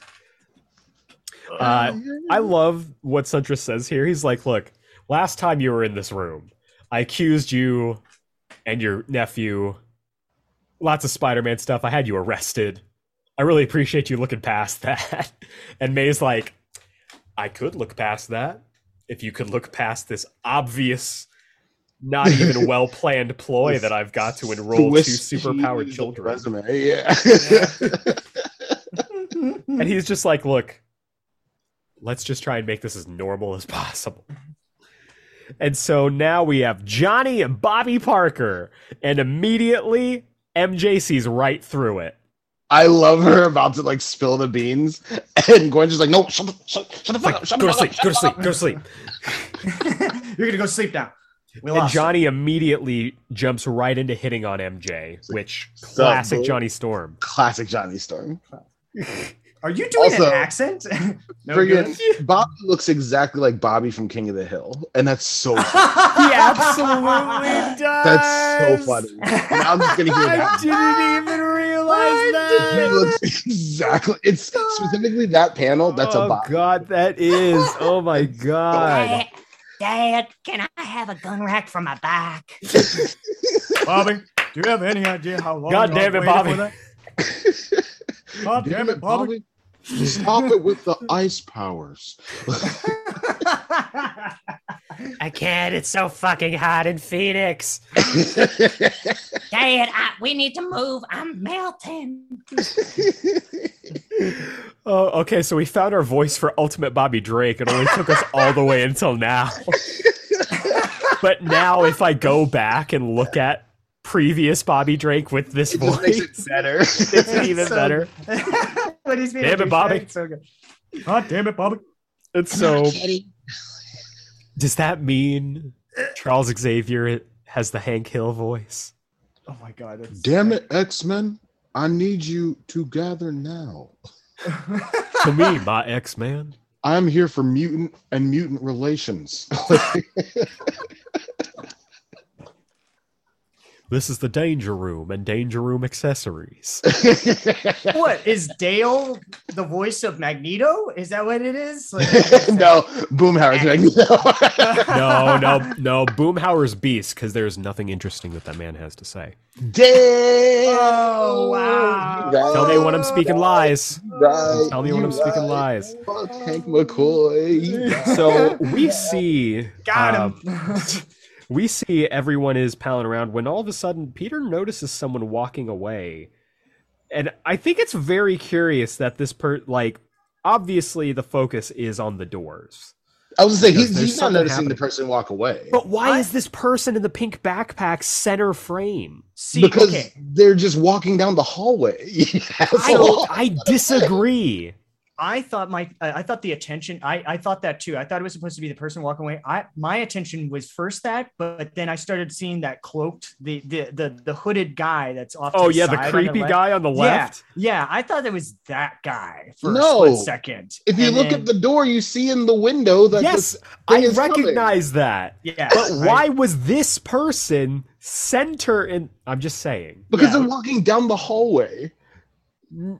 That's literally it. They're just walking down the hallway. But Yeah. but David LaFuente could have framed it differently is what I'm saying. no, Yeah. because it's just a part of life. It wouldn't have pulled it's just forward. people living their own lives, and that no gives one walks in the center of the hallway, Malcolm. Everyone know- knows you walk on the right side like you're driving on the road. no. Gentlemen, you walk in the center in- when there's people on both sides of the hallway. You walk in the No, Malcolm. So an explosion because this happens. person thinks that they're Wait the main character in their story. Gentlemen, it explosion doesn't matter. happens. It doesn't matter because she dies immediately because of this explosion. yeah, I I, mean, she guess she does. Right. Uh, we see that we now have, ladies and gentlemen, our first Spider Slayer. Hell yes, and this thing is creepy as fuck. It's Looking so good. creepy as fuck. This is as alien as it looks, and it's Yeah. so good. yeah. The So this eyes- Spider Slayer is going after Peter specifically. Everyone evacuates. Uh, P- I l- I love this. Damn it, Bobby! I love the sequence. The straight where. Spider Man is like just dip, dive, dodging, dipping, and dodging through the hallway as he's yeah. suiting up, pulling his costume on Hell piece yeah. by piece. Patches would be thrilled, man. Dude, it's so cool. Like it feels so cinematic, D- especially like the slide, him pulling up the tights on his pants. Yeah. Missing a one, with boot. one boot off. Yeah. And then one of my favorite panels, him finally pulling the mask on and going, "It's the costume. I'm just too cute in this damn costume. I love it. so good. I, love love, it. it. so much." The next panel after that is like one of my is one of my image. Uh, I want that as covered art. It's just the background of Spider-Man fighting this machine, and you just see his eyes illuminated, and everybody just Everyone running just away. running. Everybody else is running away. Yeah, Yeah, I, love, love, that. I want so that. cool. Uh, Johnny is desperate to get in there, but Gwen is telling him, "No, you have a secret identity now, and you have to preserve that." Uh, meanwhile, Pete is able to pick up uh, Principal Siuntres when the shroud dips in, Yeah. and Spidey's able to push Siuntres into another room. Turns around, so what the hell is that? And I was like, I thought it was you, but now that I see you two together, I was way off. Pete turns around to battle the Spider Slayer and finds that the Shroud has taken care of this thing. and just coughs. It's like, it's so Hey. funny. exactly. And then fucking Johnny Storm comes in with a fucking overkill of like ah, sets it on fire. Uh, Pete's like, dude, that that could have had evidence. What are you? you don't like, "Oh, touch yeah." the evidence. like everyone Yes. knows that. Don't you watch cop shows? Like, By the way, if if Johnny flamed on, do you think like uh the dye in his hair like evaporated or something like that? That would be an interesting re-dye? question. Great question. Great question. Uh, no, I don't think it does. But Though I guess should. we'll see. Yeah. We'll see Yeah, if he has to reapply it every single day. That be would- really fun. Wreak havoc on his scalp. Yes. That would. I just think that that He'd, he'd really start funny. looking like Bobby the Hill Drake over here pretty quickly. So Pete and uh, and Johnny fly off, and we see the shroud dip out of the ground specifically, knocking away dumpsters, falling to their you know falling into a sitting position, pulling the hood off, and it's Kitty Pryde, baby. Of course. Kitty Pryde. right. Of course. And it makes all the sense of the world once you get there hmm because Yeah. her power is density shifting. It's not just phasing. Yeah. And so, however, we do see that she is bleeding. Big Yeah. ol' nosebleed, Yeah. which makes me doesn't happen. wonder is she not using her powers how, or is she using her powers not how she's supposed to? Mm, Very interested in that. very interesting. Uh, we see back at Mysterio's base that Quaid has gotten a little task force, but unfortunately is discovered, and Mysterio blows up his base to cover his tracks. Which wraps up this volume of Ultimate Spider-Man. Uh, goddamn, what a start to this new era of Ultimate Spider-Man. Guys, it's a banger, right? It's great. It's great. I was cautious because I was so married to the aesthetic of the previous uh previous volumes. But holy shit, am I in. That La Fuente art is chef's kiss. Mhm.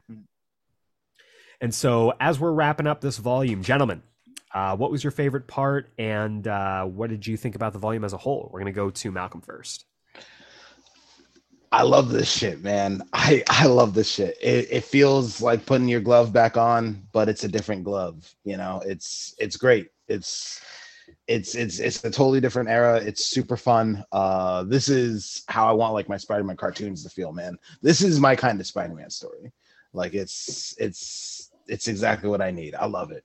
Uh, like I said, it brings me back to when I picked up the first issue the first time which you know it's crazy to think that that was like 13 something years ago but uh it's it's a great time man it's a lot of fun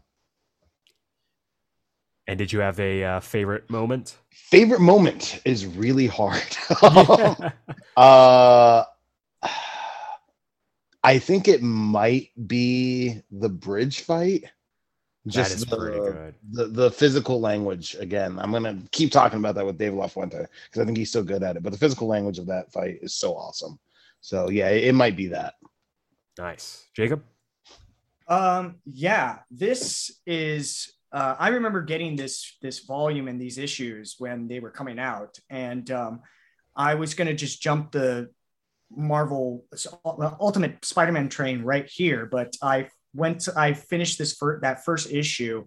I was like, oh hell, there's so much that happened before this, and I feel so lost, and I feel bad not actually getting into it. So I'm just like, oh, I'll wait. I guess I'll wait. So and uh, and I meant to come back to it. So coming back to this now is with the with all that history uh, behind it is is so incredible. It is so cool to get into this this point in this in this con- uh, in this series. Um, the art is incredible. Uh, it's dealing with my favorite villain, Mysterio of all time uh, probably the best version of this character I've ever seen, honestly.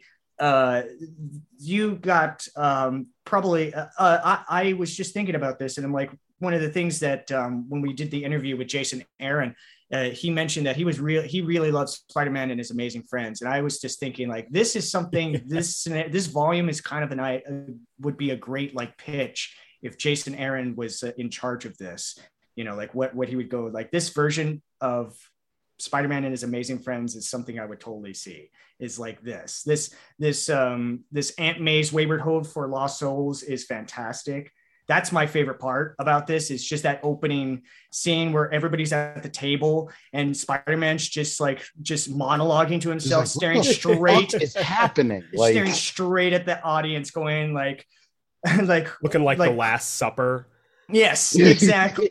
yeah it's definitely a sitcom moment it's, it just made me laugh thinking like there's i've never I, I keep loving like sitcom moments in like spider-man because it totally would read so much like that if they did if they ever go that route for spider-man as a tv show um yeah this this is the best this is my favorite volume this this is obviously my favorite volume because hell just how- yeah. how good this is well structured and how well they introduced Mysterio into this universe. Um, ballsy killing the the kingpin. Oh my god! Like, Yeah. like that's another thing. Just That's like, how you make a statement, baby. yeah, That's true. really is just full on Watchmening him. You know, like that's crazy. That's cool. So yeah, I'm this get get into this, kids, because this is uh this is where it's we're just we're just starting it up. I can't Get wait for into my it, next yeah. installment. Yeah. Same here. I'm I'm super excited. I love this volume. I wasn't I didn't know what to expect going into it, but I absolutely loved it. My favorite part, uh, the conversation between Pete and May about May saying, "This is what I need to do. You do what you need to do. This is what I need to do." I I love that Aunt May has been one of the best characters in the entire book, and I'm Mhm. excited to see her story continue. I'm excited to see everybody's story continue. yeah. Um, I have a lot of questions, but we'll see what happens. See what happens. Um, it's it's going to be a hell of hell of a ride. But before we get to next week and the next installment of the book club, uh, we've got some emails, which means uh, Malcolm, what time is it?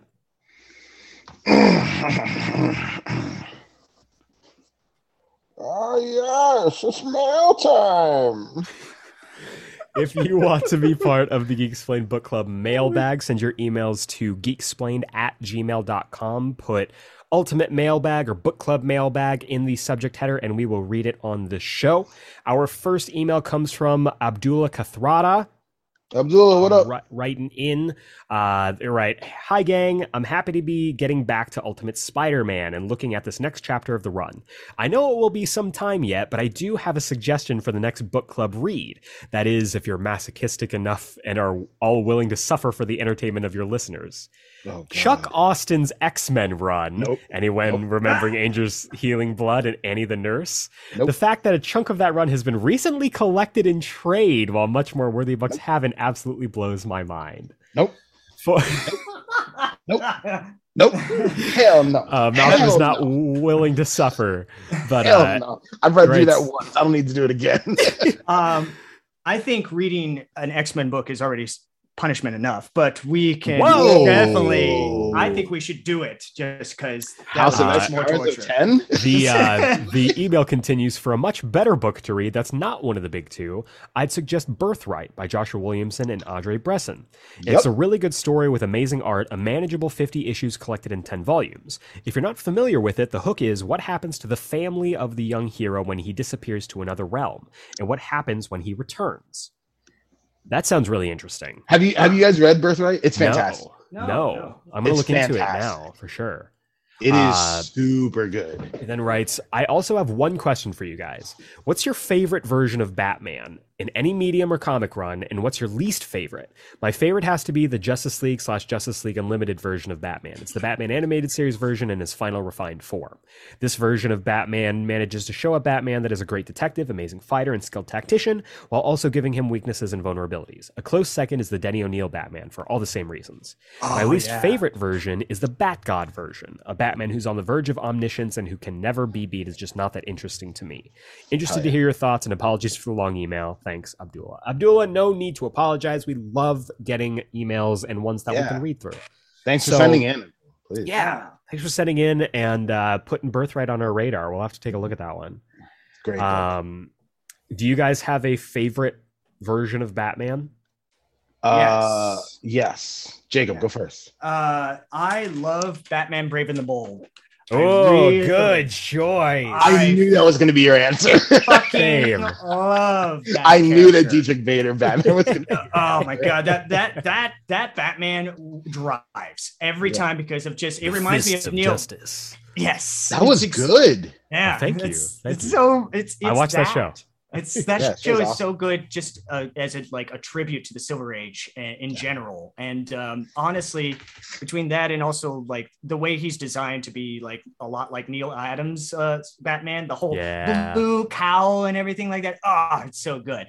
And you barely see him without the mask on. I think that's kind of cool that you don't ever see Batman as Bruce Wayne that much. No, he's You just see Batman. it one time. Yes. in The Chill of the Night episode. Yes, exactly. And then that and then that's it. You basically just like um every every version of, of that that's my favorite Batman for sure. That- I will maintain that that's- that show has the finale that makes me cry the most. Every Agreed. time. Agreed. Every time. I Yes. I don't think I've ever cried at a finale as hard as I did that one. I was close with Rebels, Ugh. but like, that one fucking just broke. Oh, Rebels is a great pick.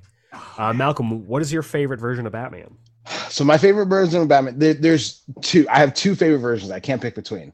The first one is uh, Batman, written by Grant Morrison, specifically in the beginning of their run on Batman. So Mhm. right after Infinite Crisis, Yeah, I think that like first story arc where it's like James Bond is Batman yeah. is fucking awesome. Ooh. Um, you should, Jacob. You should read Morrison's run on Batman. I think it's the best run on that character ever, and everyone should stop writing Batman afterwards. Speaking um, of maybe future picks for the book club. honestly, we could do we could do Grant Morrison Batman and Ooh, that'd be fucking fun. rock that. yeah. Uh the second one is uh Rino Romano's Batman from the Batman. Yeah. Yeah. Which Hell I- yeah. I will be the only person on the planet to say that that is far superior to Batman the animated series. that They're I think close for me. It's very I think close. the Batman is so excellent, and the character journey that that character goes on is very present across that entire run. Hell Whereas yeah. like Batman the animated series, pick. like he doesn't really go on an emotional journey throughout the thing. right. You know, he, he stays Batman. But Yeah. you get to see Rino Romano's the Batman go through a journey of being the solo vigilante to learning to trust people, to learning to trust Yep. a network of people, to learning to build a family, to being a dad, to being a superhero. yeah. And I I think that journey is so incredible. I I love that show. I think that show has one of the best uh, Dick Grayson Robin entries in A Matter of Family. It Yeah. has the best Dick Grayson Robin entry. It has Love it. some great Dick and Barbara dynamics. Mhm. Uh, it has the coolest version of Mister Freeze. Sorry, I'm not sorry. It has the coolest version You're of not wrong. Firefly. Sorry, I'm not sorry. Yeah. And it That has the true. best version of the Joker. Uh, that's no okay. let's not. He's close. Have He's a top Michael three. He's top three for me. You, you got three. rocks, baby. You got three. He's, he's great. He's so He's good. second best version because uh, John DiMaggio in Under the Red Hood is the best version. Oh, well, yeah. I mean, Oh. I would put him above DiMaggio. That's. I would put him above DiMaggio for me. Old tired gangster Joker is my Oh, shit.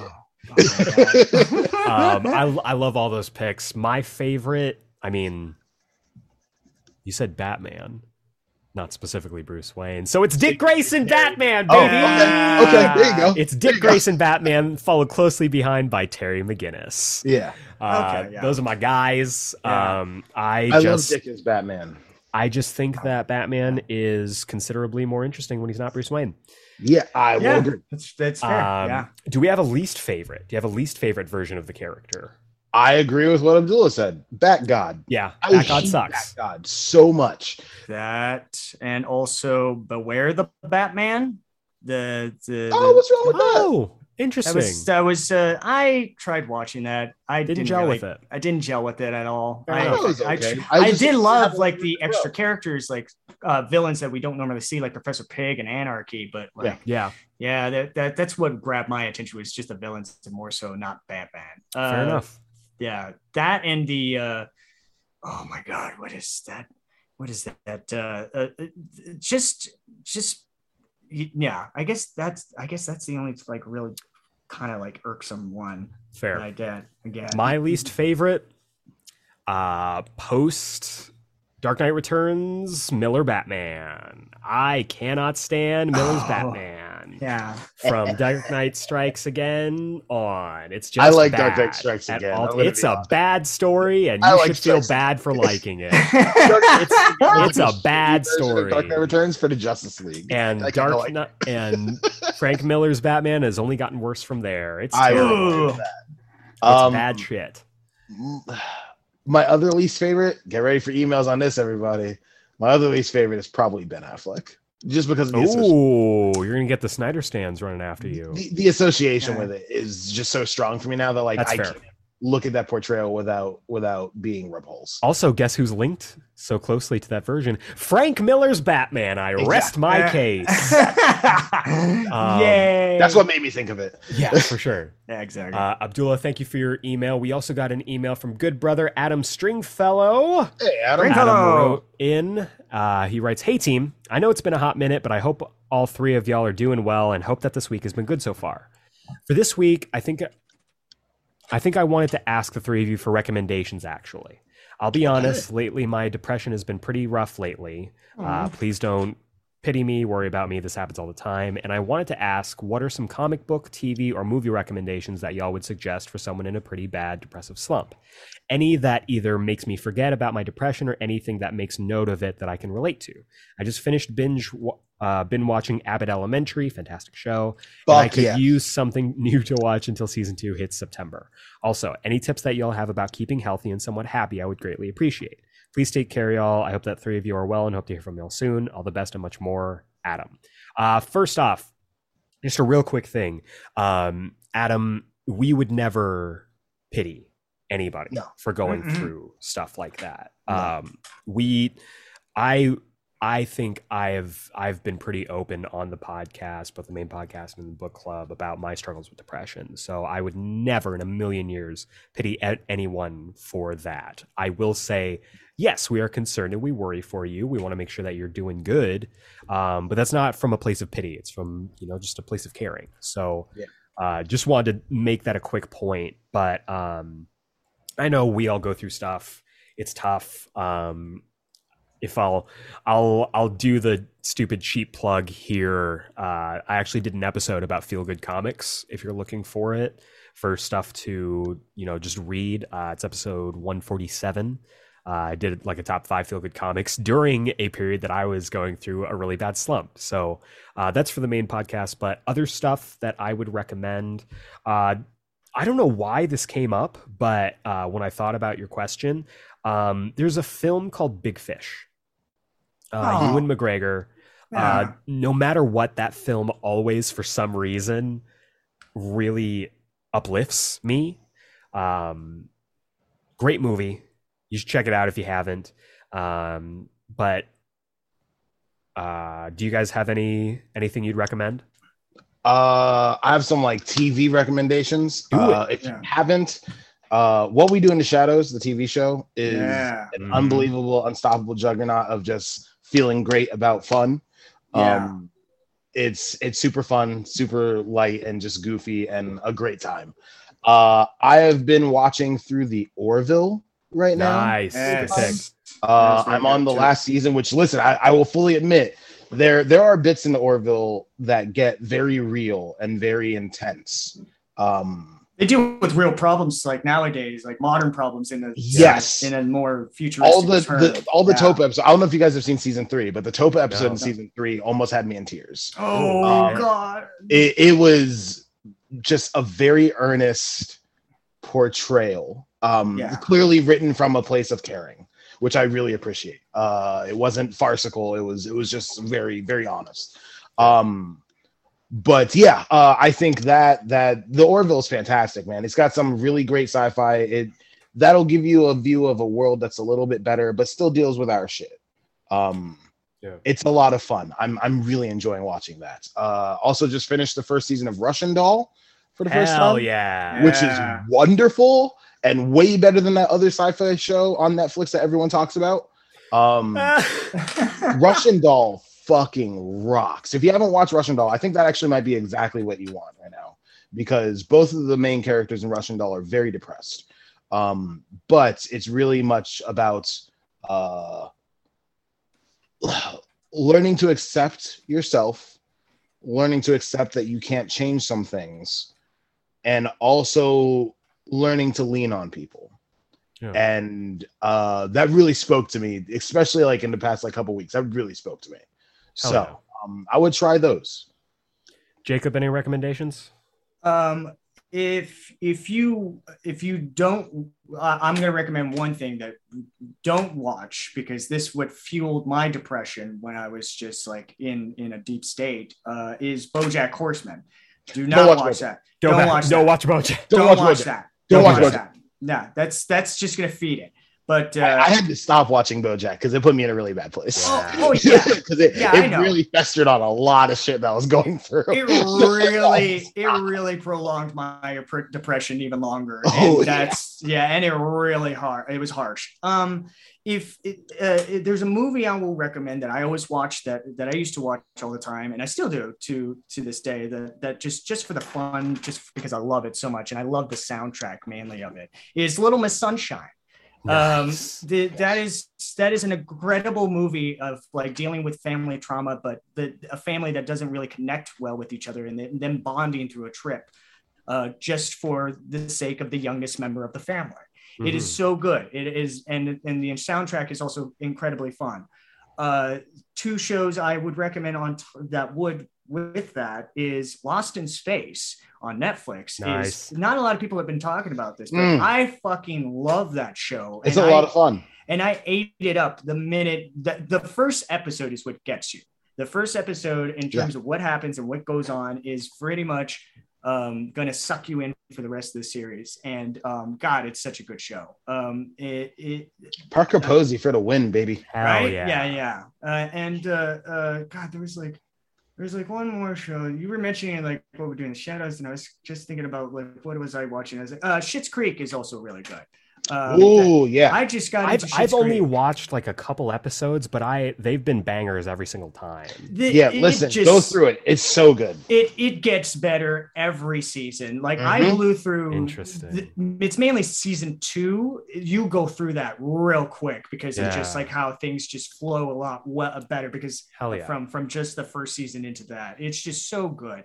Yeah, Um, that show's a warm hug. I Like, just it really is because I just watched the Christmas episode and that's the episode that just gets everybody. Hell Like Oh, yeah. that that is that is the episode. that Um, show is yeah. simply the best. I, I can't when you recommend watch that, you'll understand. exactly. uh, would, would also give that title to uh, The Good Place. Good Place is a wonderful fucking. Mm, Oh, yes. Um, Throwing ethics into the batch. abs- absolutely, it's so good. Um, I think the one the one that I would like to wrap this up with a bow with, um, Kiki's Delivery Service. Oh yeah. It is Nice. for me Oh. the best Studio Ghibli movie. It's a movie about burnout. It's a movie about depression and moving your way through it. Anytime that I get really down, I watch Kiki's Delivery Service, and it helps me a lot. So. Yeah. Um, Adam, I hope these recommendations help you. Uh, and as is customary, when he writes in, uh, he gave us a PS, uh, writing random question I know, but who are each of y'all's favorite Robin?